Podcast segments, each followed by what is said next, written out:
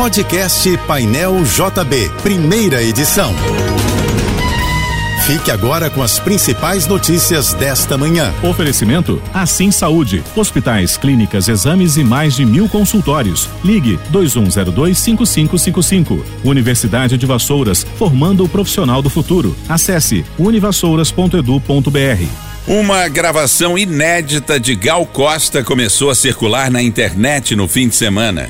Trata-se da canção Janela, música composta por Kiko Furtado em parceria com Daniel Gonzaga. A composição foi lançada em 2001, chegou a ser gravada por Daniela Mercury. Já Gal gravou a canção para o álbum Hoje, de 2005. A inédita gravação de Janela foi divulgada via Gal Plural no perfil da comunidade no Instagram. A previsão do Instituto Nacional de Meteorologia para esta segunda-feira no Rio e Grande Rio é de céu com muitas nuvens e possibilidade de chuva isolada. Segundo o INMET, a temperatura máxima de hoje deve chegar aos 32 graus. O Ministério da Educação abre amanhã o prazo de inscrição do ProUni, o Programa Universidade para Todos. São mais de 288 mil bolsas de estudo para os candidatos que fizeram o Enem nos últimos dois anos. No site do ProUni é possível fazer uma busca sobre as opções disponíveis e as condições para conseguir fazer parte do programa. O período de inscrição vai terminar na sexta-feira, dia 3 de março, e o resultado da primeira chamada está previsto para o dia 7. Também amanhã será divulgado o resultado da chamada regular do Sistema de Seleção Unificada, o SISU, para o primeiro semestre deste ano. Nesse mesmo dia serão abertas as inscrições para a lista de espera das vagas remanescentes.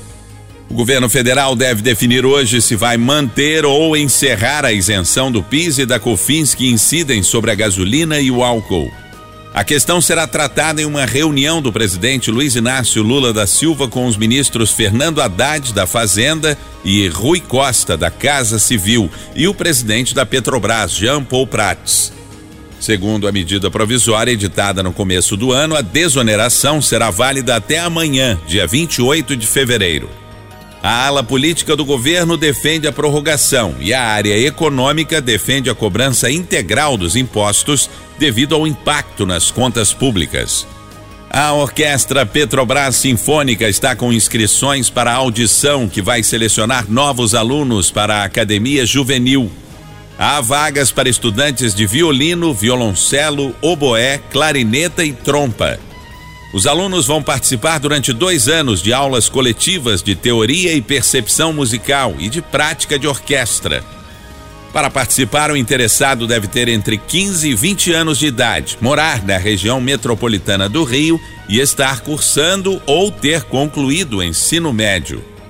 As inscrições podem ser feitas até às 5 da tarde da quinta-feira desta semana, dia 2 de março, pelo site da Orquestra Petrobras Sinfônica.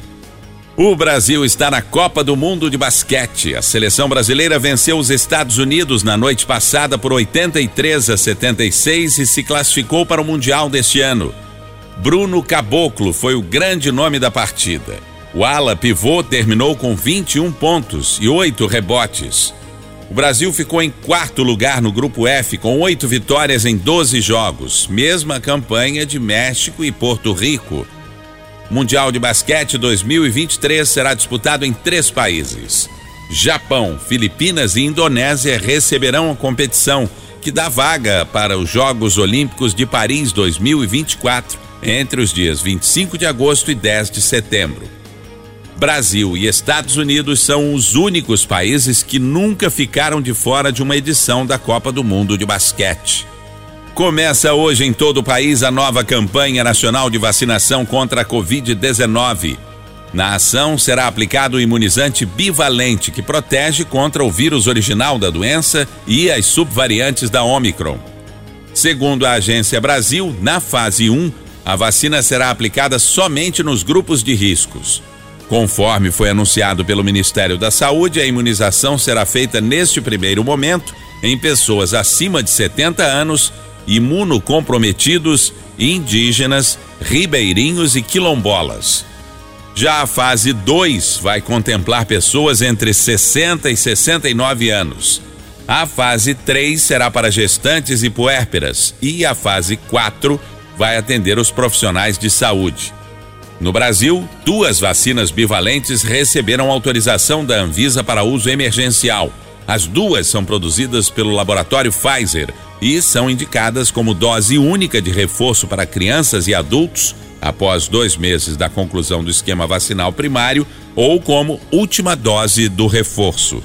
As contas de luz vão continuar com bandeira tarifária verde em março.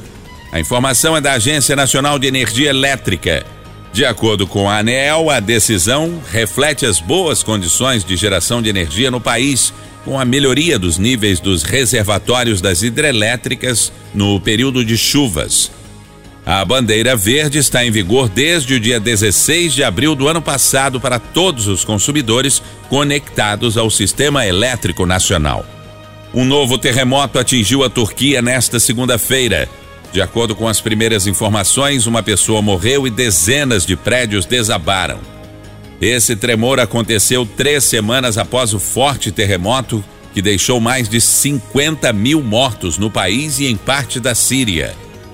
O epicentro do tremor de hoje foi na cidade de Yesyurt, na região de Malatia, no leste do país, também afetado pelo forte terremoto de 6 de fevereiro. O novo tremor acontece com a região central da Turquia ainda praticamente sob escombros e tentando achar um caminho para a reconstrução de cidades inteiras. Termina amanhã o prazo para as empresas enviarem aos funcionários o informe com os rendimentos referentes ao ano passado. O prazo também vale para bancos e corretoras de valores, que devem disponibilizar o documento referente aos rendimentos de aplicações financeiras dos seus clientes. Os informes são necessários para preencher a declaração de imposto de renda da pessoa física 2023. Não custa lembrar que a partir deste ano, o período para entrega das declarações de renda da pessoa física vai de 15 de março a 31 de maio. Você ouviu o podcast Painel JB, primeira edição.